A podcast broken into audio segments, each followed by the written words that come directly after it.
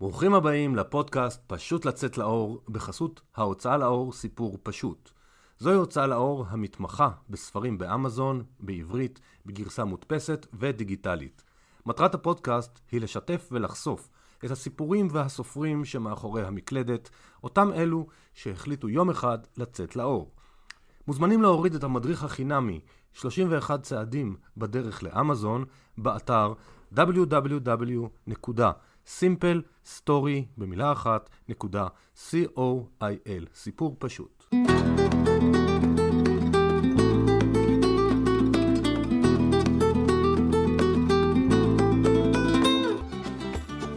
שלום לכולם, זה עמית, ברוכים הבאים לפרק נוסף בפודקאסט פשוט לצאת לאור. והיום איתנו ורד קמינסקי. ורד, שלום. שלום, עמית. תודה שהסכמת לבוא אלינו. Uh, למאזינים, אנחנו מקליטים בתקופת קורונה, אז יכול להיות שמדי פעם יהיה בעיות אינטרנט קצת, תסלחו לנו מראש. Uh, ורד uh, כתבה והוציאה לאור כמה ספרים, גם בתחום הילדים וגם בתחום הפרוזה. ואני רוצה שאלה ראשונה לשאול אותך, ורד, את התחלת לכתוב בעצם מה שנקרא למגירה בגיל 16, אז באיזה גיל בעצם פרסמת את הספר הראשון שלך, ולמה חיכית כל כך הרבה שנים? אה, כן, האמת שהתחלתי לכתוב אה, בגיל 16, ואלו היו שירים למגירה. אה, את הספר הראשון פרסמתי כשהייתי כבר אימא לילדה בת חמש, לדנה, והוא יצא לאור, בעצם כתבתי אותו במסגרת איזשהו שיעור פסיכולוגיה שלמדתי, קורס יותר נכון, פסיכולוגיה שלמדתי אה, באותן שנים, במסגרת אה, תעודת הוראה, ונדרשתי לעשות איזשהו תרגיל שנקרא תרגיל בעיצוב התנהגות, ודנה, שמצצה באותו זמן אצבע, הייתה בשבילי פרויקט מושלם לצורך התרגיל, ובעצם הפכתי את הפרויקט הזה, לאחר שקיבלתי בו גם ציון מאוד מאוד גבוה, לספר ילדים, לסיפור ילדים. אה, וזה היה הספר הראשון שלי. אז uh, למה חיכיתי עד, עד אז? אין לי מושג, אין לי מושג. פשוט ככה קרה, אני... עכשיו כשאתה שואל את זה, אני מנסה לחשוב, אבל אני לא יודעת למה. פשוט כך קרה. אז אחרי דנה מוצצה אצבע, בואי נתחיל קצת לדבר על ספרי הילדים. כמה עוד ספרי ילדים מוצאת עד היום? אוקיי, okay, אז uh, שלושה. אחרי דנה הוצאתי עוד uh, שלושה ספרי ילדים. Uh, ואחרי הספר, uh, האצבע של דנה יצא על חופשה, שהוא בעצם היה, בוא נאמר, רב-מכר uh, של אותם, אותן שנים. Uh, הוצאתי מיד אחריו, אחרי שנה בערך, uh, ספר נוסף, uh, שקוראים לו ענני הגלידה של כפר תעש. אה, והוא בעצם אה, מספר על שיתוף פעולה בין אה, אנשים שגרים, מתגוררים בכפר תעש, כפר דמיוני, סוג של, למרות שיש דבר כזה, נדמה לי, כפר תעש. והוא בעצם מדבר יותר על שיתוף פעולה, וכמה חשוב לשתף פעולה ולדבר, ולשתף מחשבות ורגשות ופחדים וחששות. והרעיון בעצם נבע גם כי באותן שנים, אני חושבת שבאותה שנה היה, היה משרד החינוך הוציא, אה, הוציא אה, כל שנה היה שנת ה, שנת ה, ואותה שנה זה היה שנת התעשייה. ואז uh, עלה לי הרעיון להתחבר גם לשנת התעשייה וגם לכתוב את הספר בנושא הזה, uh, וגם משום שאני ידועה בתור כזו ש... מדברת, מספרת, משתפת, וכל הזמן אומרים לי, מה את מספרת כל כך הרבה? למה את משתפת כל דבר? וזה היה מין סוג, סוג של uh, תשובה לכל uh, האנשים האלה שכל הזמן אמרו לי, זה, מי זה האנשים האלה? אנשים דווקא קרובים אליי. לא צריך לספר כל דבר, את לא צריכה לשתף. ומהמקום הזה uh, כתבתי את הספר. אמ, אני חסידה גדולה של לשתף ולספר, וממש אמ, לשתף אנשים בחוויה, בחוויות שלי אה, ובלבטים שלי, ואני חושבת שזה עד היום הוכיח את עצמו, העניין הזה של השיתוף. אז, אז ספרי הילדים שלך וגם השניים האחרים, מה שאת אומרת, אם אני מבין נכון, שהם באים לתת איזושהי עזרה, איזושהי התלבטות, איזשהו חינוך, איזושהי הכוונה. ככה היית מגדירה את כן. הספרי הילדים שלך? כן, הייתי לגמרי מתחברת ל... למה שאתה, להגדרה הזו שלך. אה, כל הספרים שלי, ובהמשך גם נדבר על היתר, אבל אה, הספר, כל ספרי הילדים שלי, יש בהם את המסר הזה, יש בהם את ההכוונה הזו, לא יודעת אם הכוונה כמו, כמו לתאר, לספר סיפור, ושכל אחד ממנו, ייקח ממנו משהו שמתאים לו. Uh, האצבע של דנה, לדוגמה, הוא, הוא דוגמה נהדרת לזה שהמון ילדים, המון ילדים, גם בארץ והיום גם כבר בעולם, uh, מתחברים אליו uh, וכותבים לי ונעזרים בסיפור הזה. אצלי רוב הסיפור, כל רוב הסיפורים, כל הסיפורים הם סיפורים שקרו באמת. זה, על האמת הזו אני תמיד כמובן מוסיפה את הדמיון, אבל אני צריכה איזשהו גרעין של אמת. אז האם את חושבת, אני עוד טיפה מתעכב בספרי ילדים, לפני שנמשיך, אה, שבעצם כל הורה, אבא או אימא, יש להם מה לספר, או שצריך גם כישרון כתיבה, כישרון סיפורי? קודם כל, כן. כל, כל ילד הוא סופר, כל ילדה, כן, הילדים הם סופרים קטנים, וכל אבא וכל אימא יכולים כמובן לספר סיפור סביב או בהשראת הילדים שלהם, זה אין לי ספק.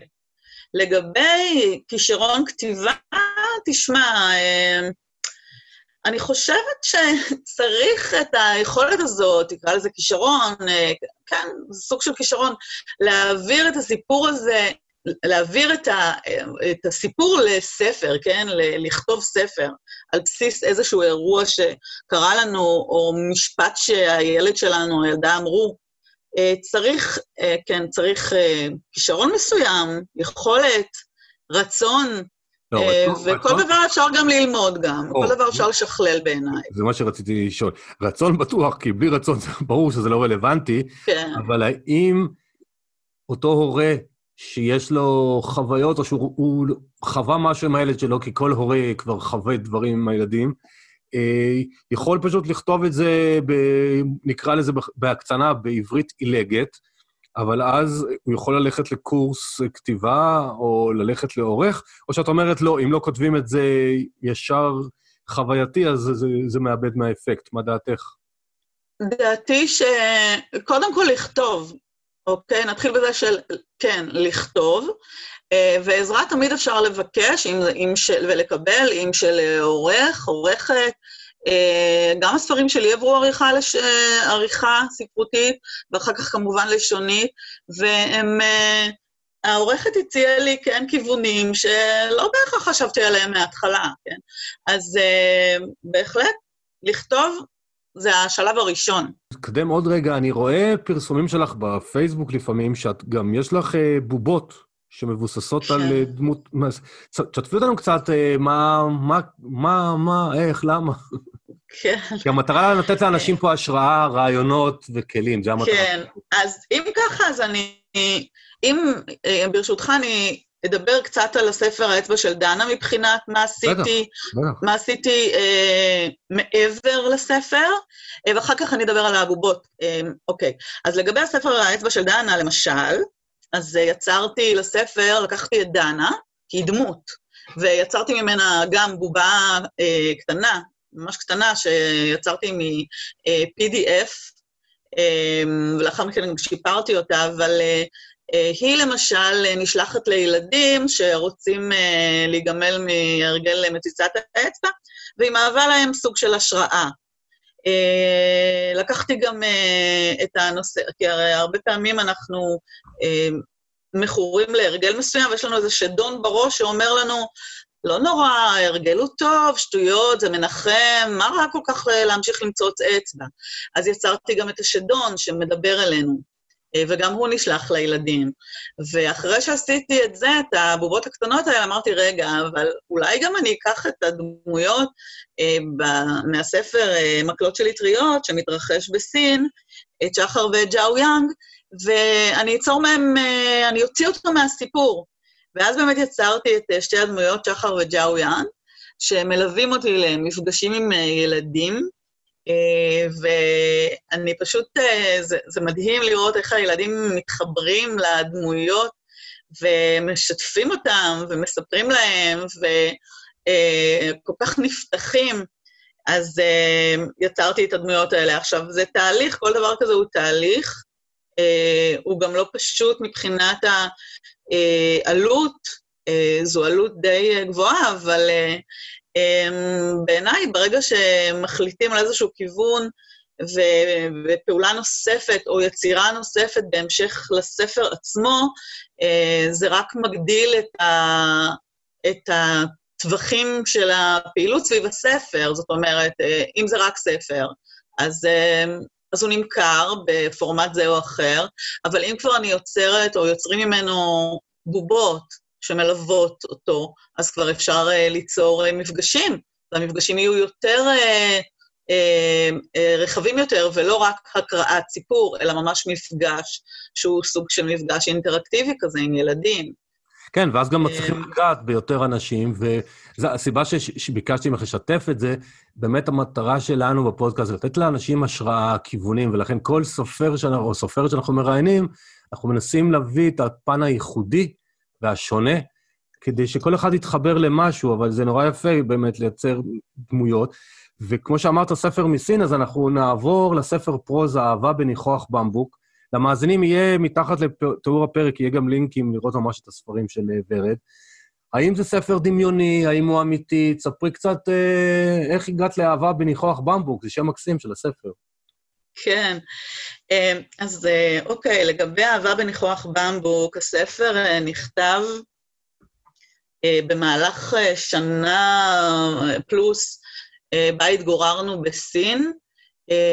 מדובר בעצם בשנים שדי סמוכות לפתיחת סין למערב, באלף, תקשיב טוב, כן? 1998, 9, אוקיי?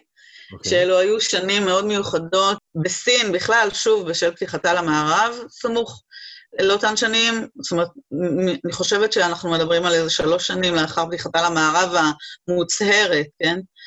ואני מקווה שאני לא ממש טועה בשנים, אבל זו הייתה תקופה, תקופה של, אה, שבה לא ראו כל כך הרבה מערבים בסין, ואנחנו גם התגוררנו בצ'ינג דאו, אה, ושם בכלל בקושי היו מערביים ובקושי ישראלים, אנחנו היינו בין המשפחות הבודדות שם.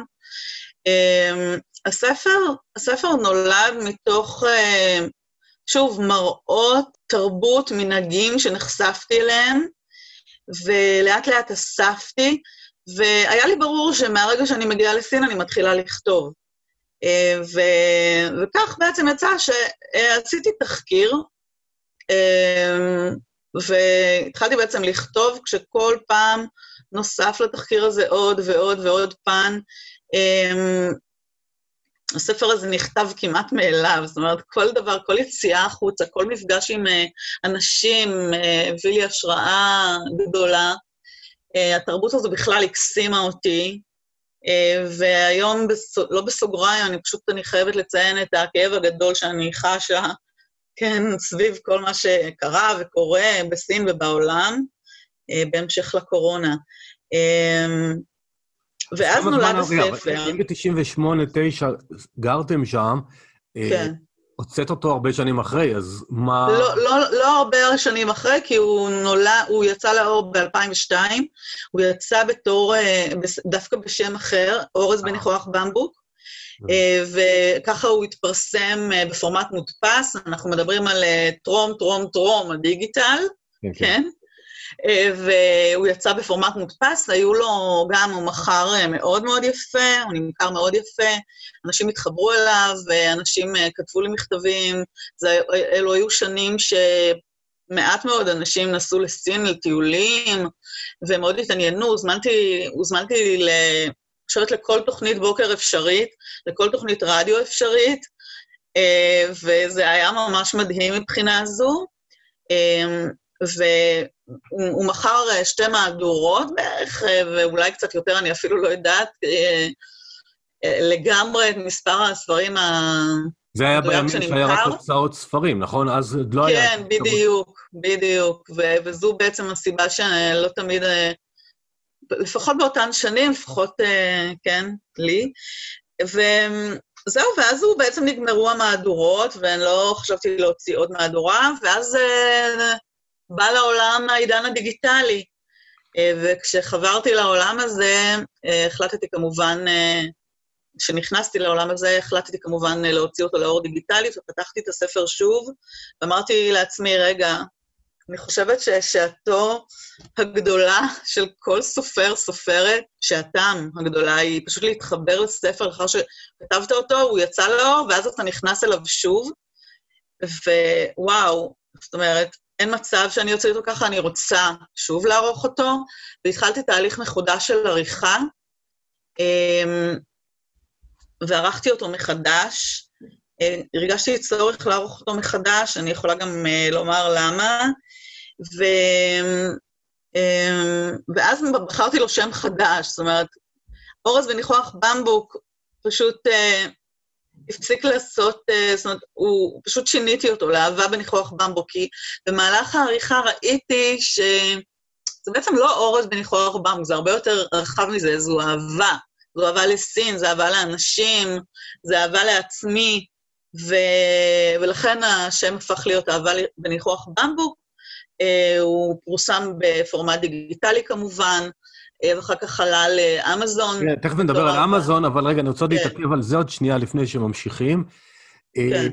אני לא מכיר הרבה אנשים שלוקחים ספר אחרי שהוא יצא ונכנסים ועורכים ומשנים אותו. אתה קצת להסביר נכון. לנו מה המוטיבציה? כי אני למשל גם מבחן שהייתי בבית ספר כותב או בטכניון, גמרתי לכתוב, לא יכול לראות אותו יותר. זה... זה נכון. זה נכון כל כך, ואני רוצה להגיד לך שזה היה תהליך אה, מטלטל מאוד. אני לא ממליצה אותו לכל אחד. לא, לכן אני אה, שואל, לשתף אותנו מה היה, לא בדיעבד אה, עיתונות חסרונות, מה בכלל הניע אותך בכלל לחשוב על האופציה הזאת? אז קודם כל האפשרות, כי יכולתי, מה זאת אומרת? ידעתי שיצא לאור, שזה יצא לאור, הוא יצא לאור בפורמט דיגיטלי.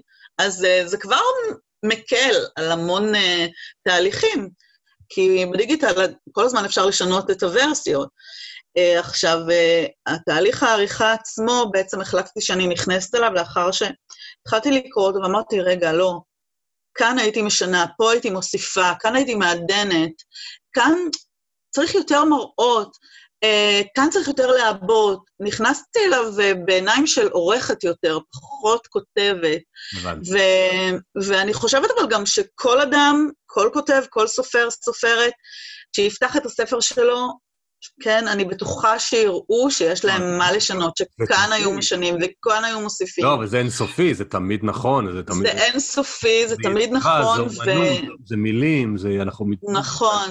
מתמכרים. נכון, אה, נכון.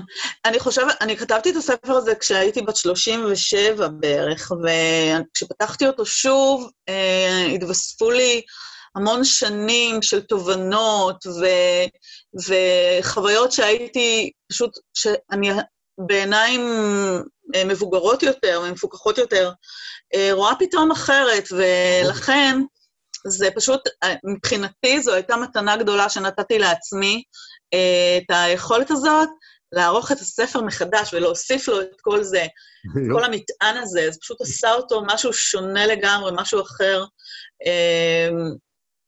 ולמה לא לכתוב ספר חדש? סליחה? למה לא היה לכתוב ספר חדש במקום אה, לערוך את הקיים? ממש ספר אחר, לא קופי אמ, פייסט של פסקאות שלמות, אלא ממש האישה היותר אה, מנוסה, מבוגרת, בפרספקטיבה של חיים, אחרי שהיא עזבה את סין, ולא יודע, סתם. אני ככה כן. באינטואיציה. כן. לגמרי, לגמרי רעיון טוב, מה שאתה אומר. כרגע חבל שלא פגשתי אותך לא, אז. לא, אולי זה יהיה הספר הבא. אולי זה יהיה הספר הבא. יכול להיות שזה יהיה הספר הבא. כרגע אני מאוד שלמה עם ה... לא, לא, אמרתי, לא במקום, חס וחלילה. אז, אז בואי כן, נתקדם כן, רגע. אה, אז עד עכשיו דיברנו, את הזכרת רגע את אמזון, עכשיו אני רוצה כאילו קצת לפתוח את זה. אז הוצאת בעברית ספרי ילדים, ספרי, את ספר הזה שערכת מחדש. מה הביא אותך אה, פתאום לרצות גם להגיע לאמזון? אמ, אוקיי, אז תקשיב, פה זה מהלך מאוד מאוד מעניין שקרה. אמ, החלטתי להתחבר לעולם הדיגיטלי, ואז בעצם לא חשבתי על אמזון בכלל. אמ, חשבתי על פורמט דיגיטלי הקלאסי יותר, המוכר יותר, ש... שיש, וזה יותר הנושא הזה של ה-EPUB, כן? הפורמט הדיגיטלי הקלאסי. נכון? אני לא טועה. כן. ו... ו... ואז אמרתי לעצמי, אוקיי, אז אני בעצם לוקחת את ההוצאה לאור שלי, כי כל הספרים יצאו אחר כך בהוצאה לאור משלי, אפוס, אמ, והקמתי אתר אה, הוצאה לאור דיגיטלי, אה, כשהפורמט הוא פורמט של EPUB, ו... וזהו, ואני כבר לא זוכרת באיזה שלב אני פניתי אליכם, אה, כן, פניתי אליכם בקשר ל... כן, חשבתי לעשות שיתוף פעולה איתכם, ודיברתי עם... ו... ואז התחלנו לדבר על אמזון בעצם, ו... וכאן נפתחו העיניים. אמרתי, רגע, אז בעצם אני יכולה לקחת את כל הספרים שלי ולהעלות אותם לאמזון בעצם. ומכאן uh, לקחתי בעצם את כל מה שעשיתי עד היום, כי כבר הכל היה מוכן לי, והעליתי את כל הספרים, one by one, לאמזון. Uh, וזהו, זו הייתה עוד הרפתקה. כמו שהבנת, אני לא מפחדת מעבודה קשה ולא מפחדת משינויי כיוון, וזה גם לא לגמרי שינוי כיוון, כי יש לי גם את הפורמט הדיגיטלי הקלאסי, כן, כפי שכולם מכירים אותו, וגם את אמזון.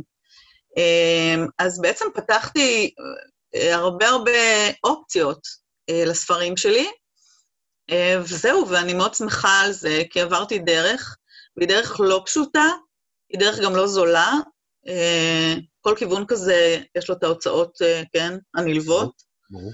כן, וצריך גם ללמוד המון דברים, המון תחומים. אני למדתי המון דיגיטל בשנתיים האחרונות.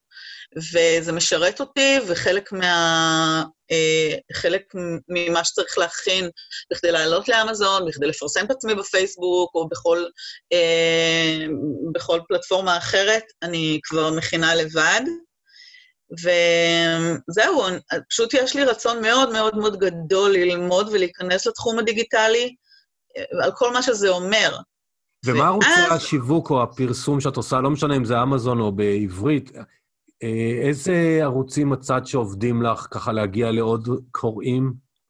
כן, אה, אז אני, אז אני אומר אה, עוד דבר, וזה ככה, אני לא יודעת אפילו אם לכתוב, לומר שזה לפתוח סוגריים, אבל לספרים, לחלק מהספרים שלי, אני גם יצרתי קורס דיגיטלי. אז. אני לא יודעת אם זה המקום לדבר על זה. הכל לדבר, כי אנחנו רוצים לתת לאנשים רעיונות והשראה, כל דבר. אוקיי, כי עכשיו זה בדיוק מתאים כשאתה שואל אותי באיזה ערוצים אני מפרסמת.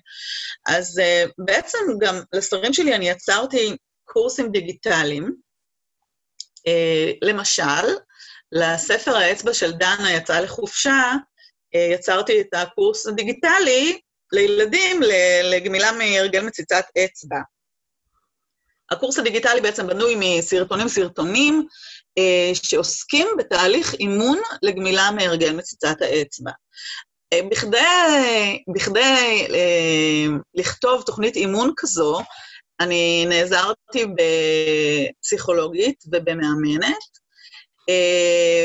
ויצאתי לדרך ממש איתה ובהנחייתה, ו, ולכן, זאת אומרת, אני נעזר, ממש יש את החותמת ככה של פסיכולוגית. כן, אני, אני, של... אנחנו רוצים להבין באמת מספר מה עוד אפשר לעשות, איך מגיעים לפה. כן, אז, אז, אז נוצר באמת הקורס הדיגיטלי הזה, נוצר הקורס הדיגיטלי לגמילה מהרגל מציצת האצבע, ו, ואז, אה, זאת אומרת, ראיתי כי טוב, כי אנשים מאוד מתעניינים, אה, עדיין חוששים מהפורמט הזה קורס דיגיטלי, ואפשר גם לדבר על זה. ואז יצרתי קורס נוסף, אה, שמכל הספרים שלי, מכל ספרי הילדים שלי, שתורגמו בעצם לאנגלית, וכבר יש לי אותם. אז אמרתי, רגע, אז, אז אני יכולה בעצם לייצר קורס נוסף דיגיטלי, ולקחתי את כל ספרי הילדים שלי ויצרתי מהם קורס דיגיטלי אה, לשיפור, אה, לשיפור האנגלית ולכתיבה יוצרת. ובעצם כרגע יש לי שני קורסים דיגיטליים שנמכרים גם בפלטפורמות בארץ, וגם העליתי אותם לפלטפורמות אה, בארצות הברית. אה, ו... וזהו, ולכן, שוב, אני מרחיבה את היריעה עוד ועוד, אני מבססת את המעמד שלי הדיגיטלי, כן, אם קוראים לזה נכסים דיגיטליים, בוודאי. אז, אז, אז, אז כן, יש לי נכסים דיגיטליים, אה, רבים כבר.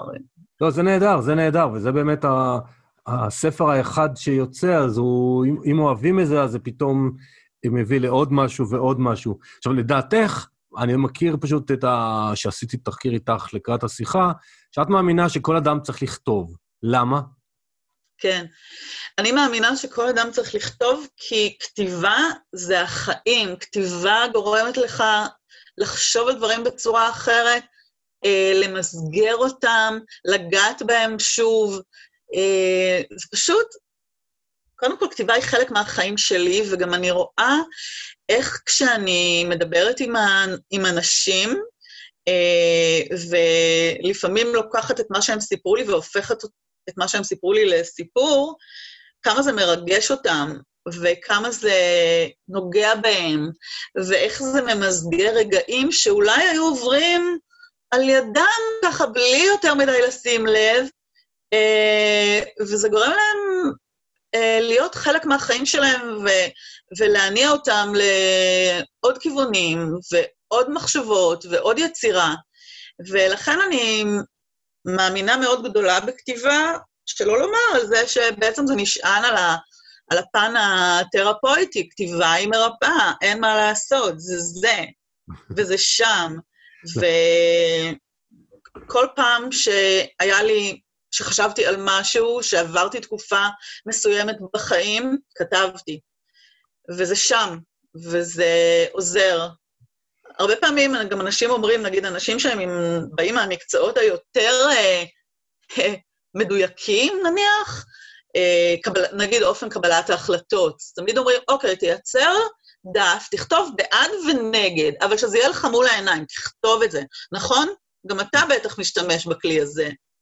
okay. אז, אז כתיבה היא, היא לוקחת את המחשבות שלך, ואתה רואה אותן מול העיניים.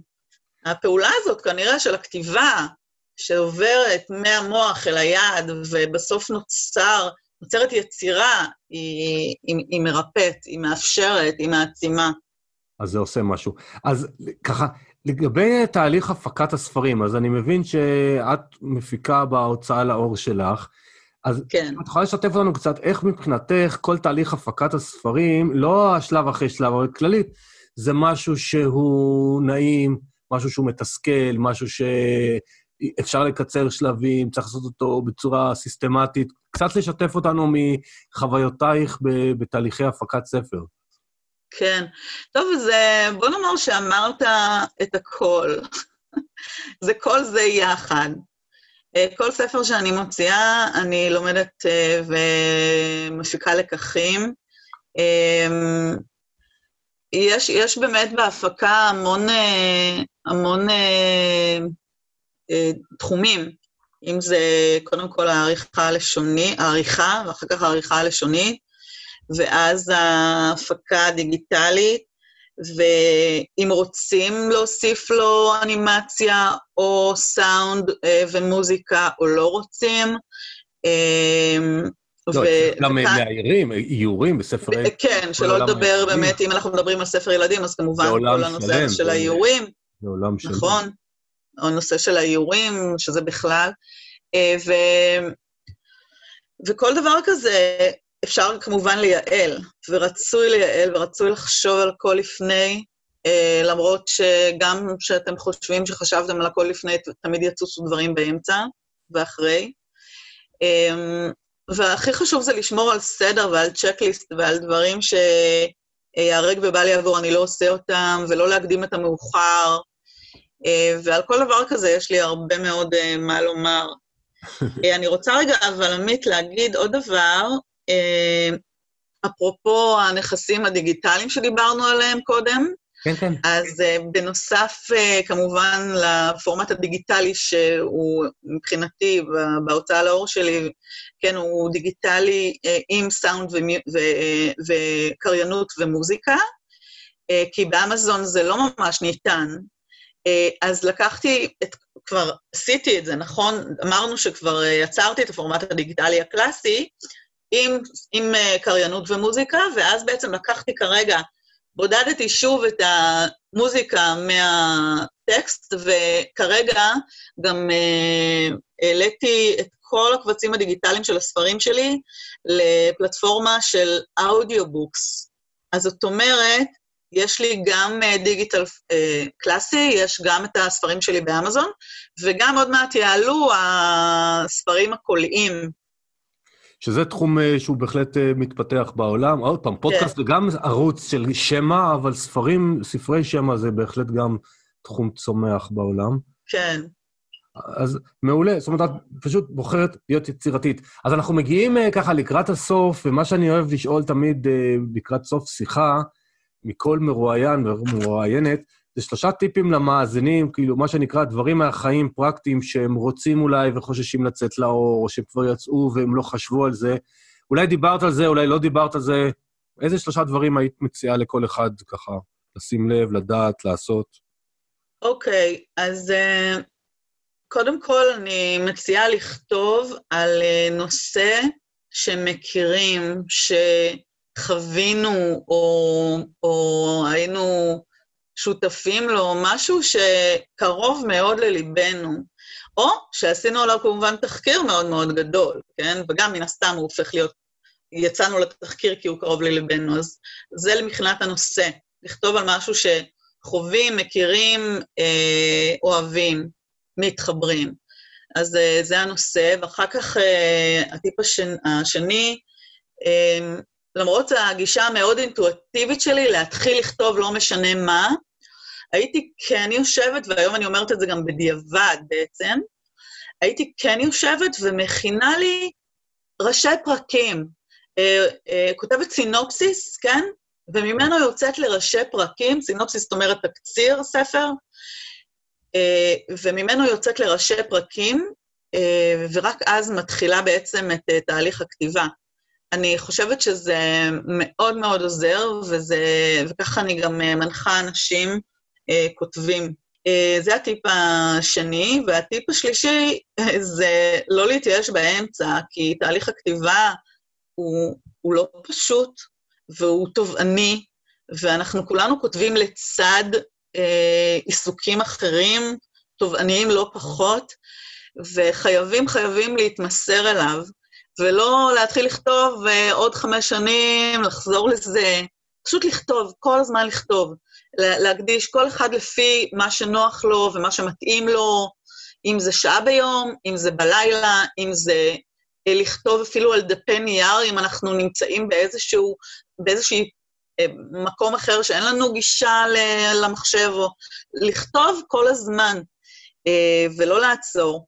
הרבה מהספרים שלי, הרבה הרבה מהספרים כן, אני פשוט חלק מהזמן, חלק מהתכנים, פשוט כתבתי על אה, דפי נייר והעברתי אחר כך. אז לא להפסיק לכתוב, ולא להגיד, טוב, אני אמשיך כש... Uh, לכתוב כל הזמן רעיונות, לחשוב, להסתכל, להתבונן, להיות פתוחים, ולא להפסיק לכתוב. אלה שלושה טיפים שלי. נראה לי שלושה, שלושה טיפים גם טובים, גם יישומיים וגם מהחיים, מה שנקרא. כן. אז ורד, תודה רבה לך, תודה רבה על הזמן שלך. היה מעניין, לי לפחות, ואני מקווה שגם למאזינים. תודה רבה. תודה רבה לך, מאוד נהניתי. מאזינים יקרים, אז תודה רבה על ההאזנה. אתם מוזמנים גם להסתכל באתר של סיפור פשוט, www.simplestory.co.il, כל מיני רעיונות ודברים, ספרים ופרקים קודמים. נשמח אם תספרו על הפודקאסט לחברים, מכירים, כותבים וכאלה שמתביישים לצאת לאור. וניפגש בפרק הבא. תודה לכולם.